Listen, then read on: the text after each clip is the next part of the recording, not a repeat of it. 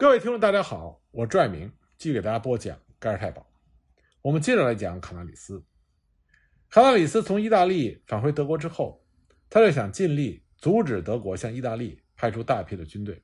他回来就报告说，他坚信意大利一定会忠于德国，他认为意大利不会单独和盟国媾和。但卡纳里斯低估了舍伦贝格。舍伦贝格对于卡纳里斯的意大利之行非常的不放心。所以呢，他派出了大批间谍去罗马监视意大利的情报局长阿梅将军。很快呢，舍伦贝格的间谍就发现了卡纳里斯和阿梅在威尼斯会谈的真正内容。间谍们的报告就让舍伦贝格深信他已经搞到了击败对手的子弹。他草拟了一份报告，谴责卡纳里斯在意大利的真实意图问题上多次欺骗德国当局，以达到他叛国的目的。舍伦贝格自我感觉稳操胜券，更何况即将接替已故海德里希职务、领导德国中央保安总局的党卫队中将恩斯特·卡尔滕布隆纳支持舍伦贝格统帅德国情报机构的雄心。还在上任之前，卡尔滕布隆纳就在1942年12月向希姆莱表示，他出山的条件之一就是设立由党卫队控制的统一的情报机构。卡尔滕布隆纳曾经说过。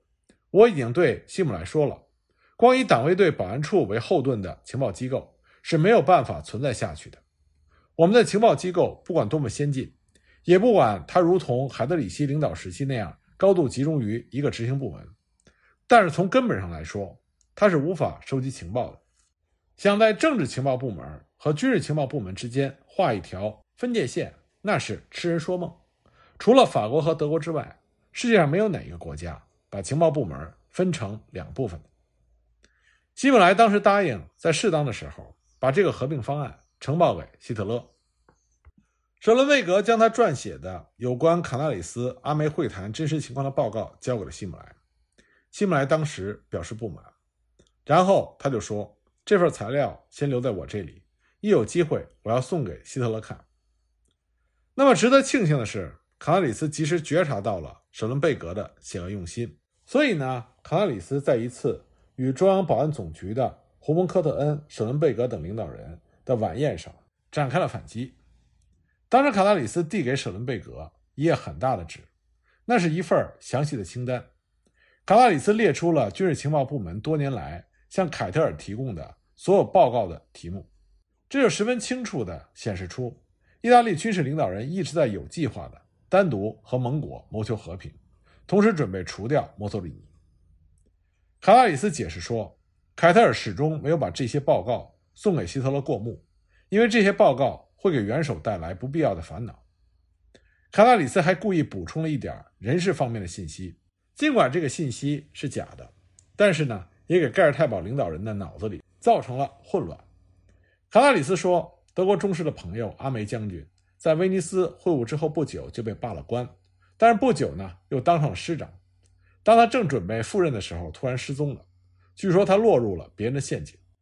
不管希姆莱是否识破了卡纳里斯真正的目的，但他对于卡纳里斯这次精明的反击相当的佩服。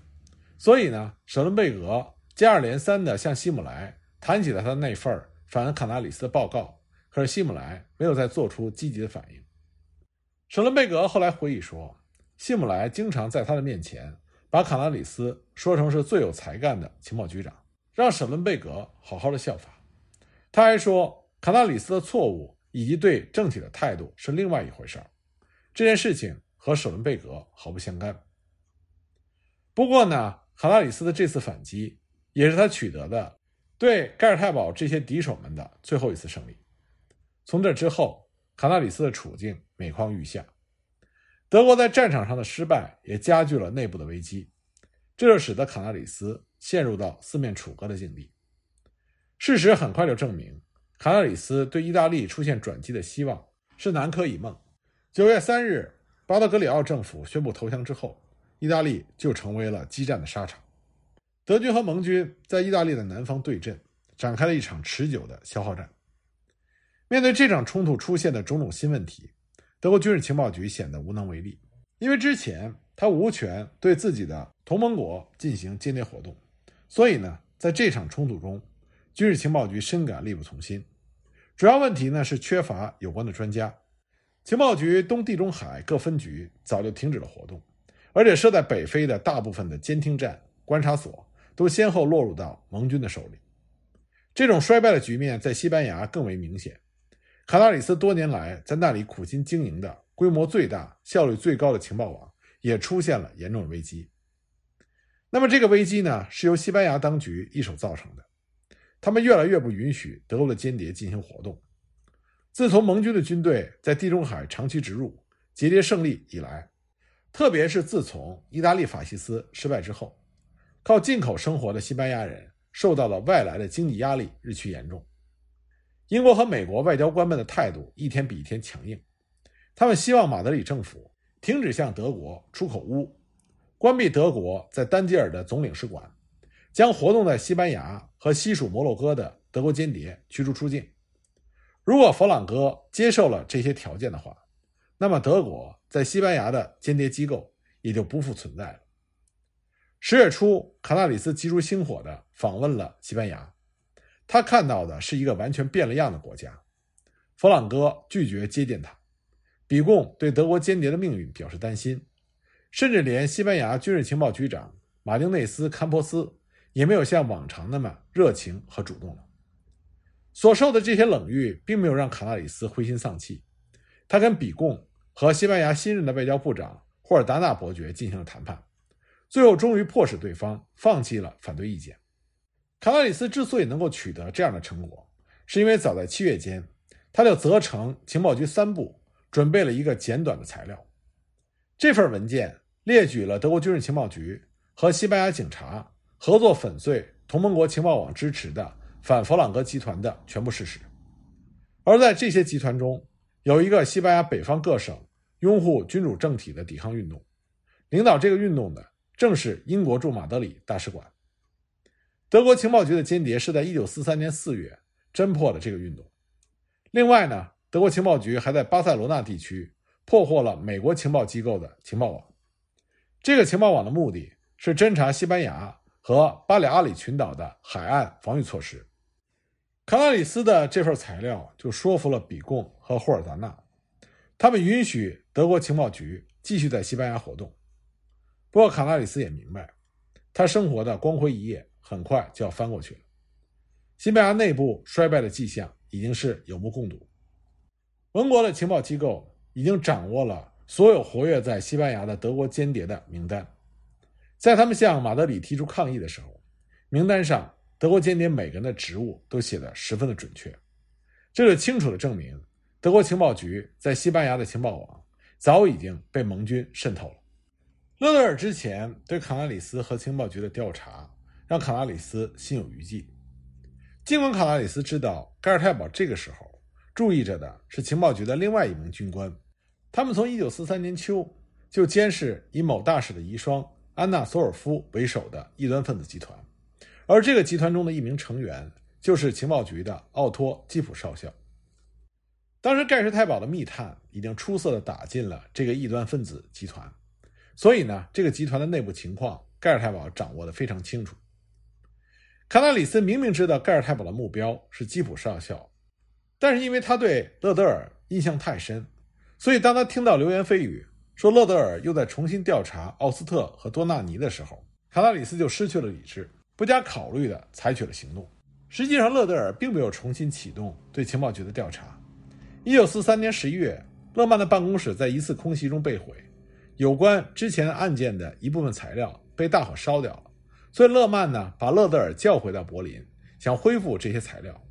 勒德尔在柏林待了三个月，然后就返回了空军部队。可是卡纳里斯呢，居然误以为勒德尔会官复原职。但是要怎么对付勒德尔呢？卡纳里斯想出了一个他自以为高明的计策。一九四四年一月十日，他给格兰登堡人师的师长冯·普菲尔施泰因将军发去了一份电报，他让普菲尔施泰因立刻赶到情报局总部。在那里呢，卡纳里斯告诉普费尔施泰因，勒德尔曾经在一份公开的报告中说，布兰登堡人师是一伙贪生怕死的草包，而且呢，他还让普费尔施泰因将军看了这份文件的副本。那么，卡纳里斯就煽动普菲尔施泰因将军当面去和勒德尔对峙。如果勒德尔承认的话，普菲尔施泰因将军就应该给勒德尔一个军人的痛击，来维护勃兰登堡人师的荣誉。在卡纳里斯处心积虑的鼓动之下，普菲尔施泰因将军就叫来了他的副官古施泰特上尉，两个人一起飞到了勒德尔工作的利沃夫空军第四纵队总部。然后两个人脱下大衣，解去皮带，卸下武器，径直走入勒德尔的办公室。普菲尔施泰因开门见山的就说：“我有一个问题要向你请教，军事法庭的法官先生，是你处理的多纳尼案件吗？”勒德尔回答说：“是。”将军又说：“你在调查过程中曾经说过这么一句话，说勃兰登堡人师这支特种部队是一伙贪生怕死的草包。”勒德尔当时就很纳闷，打断了将军的话。说：“请问将军先生，你是从哪里听来这句话的？”那么盛怒之下的普菲尔施泰因根本不容勒德尔插话，就说：“我正是勃兰登堡人师的师长，你严重的侮辱了我的士兵们，所以我以他们的名义到这里来，这就是我的答复。”说完，普菲尔施泰因就举起右手，狠狠地对准勒德尔的左脸打了过去。打完之后，就离开了房间，穿过客厅，披上大衣。被打的勒德尔跟着走了出来，他仍然想向普菲尔施泰因将军进行解释，然后他就问普菲尔施泰因将军：“我要立即报告给凯特尔元帅，请问你的尊姓大名，还有这位上尉？”普菲尔施泰因淡淡的回答说：“我是冯普菲尔施泰因将军，这位是冯古施泰特上校。”然后呢，两个人就扬长而去。一九四四年一月二十三日，凯德尔下令将普菲尔施泰因。在他的总部禁闭七天，而勒德尔呢，也成为了被人嘲笑的对象。但是因为勒德尔根本就没有启动对情报局的再次审查，因此卡纳里斯这种做法，除了导演了一场闹剧，并没有任何实质效果。这也说明卡纳里斯的判断力出现了严重的下滑。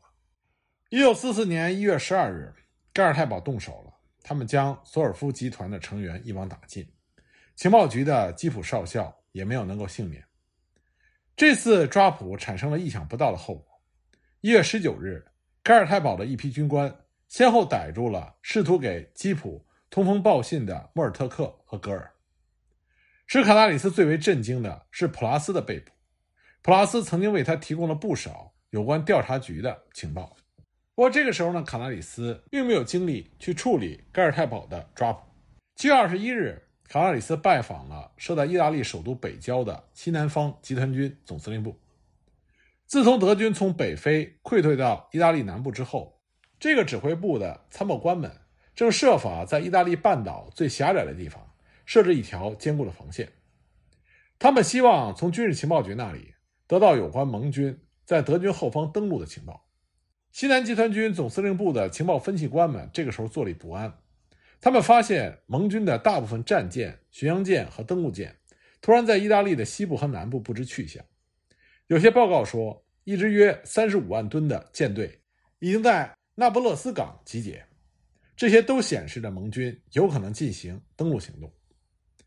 那么，集团军总司令部的参谋官们十分重视卡纳里斯的意见。当然，卡纳里斯就安慰他们说：“你们不必担心，我们密切注视着这些军舰的一举一动。”也就是说，卡纳里斯他断定在最近的将来并没有登陆的危险。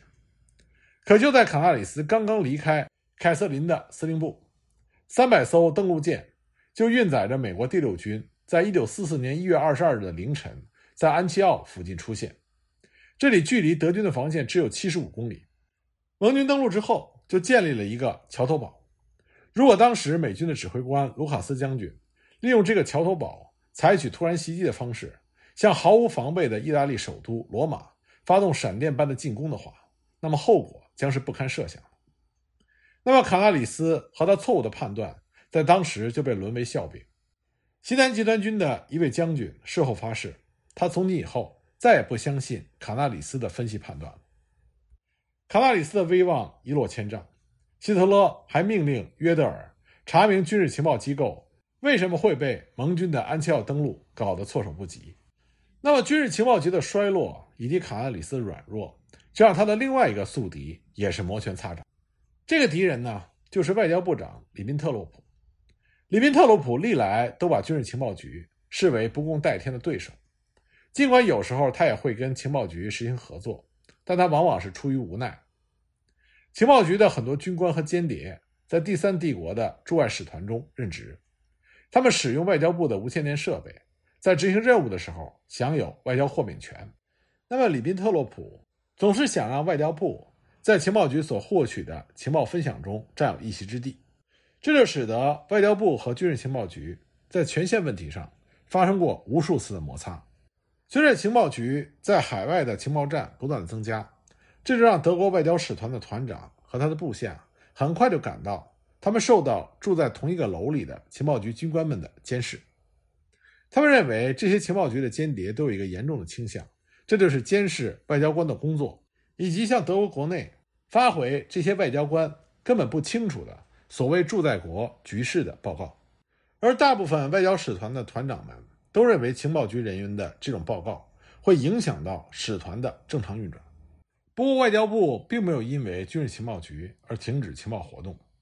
驻外使团从事情报活动，这是德国的一个老传统，可以追溯到俾斯麦时代。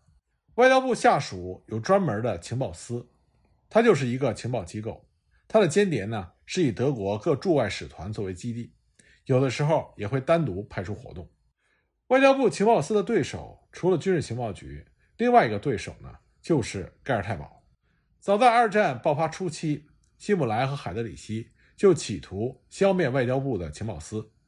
当时他们任命党卫队准将瓦尔特·施塔勒克领导外交部的情报司，但是呢，里宾特洛普很快就识破了这一人事变动的用心。他把党卫队的人赶出了外交部，接替施塔勒克执掌情报司的是副国务秘书桑多尔·亨克。他上任之后苦心经营，大大发展了外交部的情报司，使它成为一个独立的情报机构，被称之为亨克情报所。这个机构呢，也成为了盖世太保的眼中钉。海德里希曾经一心想把它彻底的并入党卫队，为了保持外交部在情报活动中的独立性。里宾特洛普既要和盖尔太保斗，也要和卡纳里斯斗。他很快的发现，在这两个对手中，情报局是较弱的这一个。面对情报局的衰败和卡纳里斯的软弱，里宾特洛普很快就出手了。他选择下手的地方正是卡纳里斯常去的西班牙。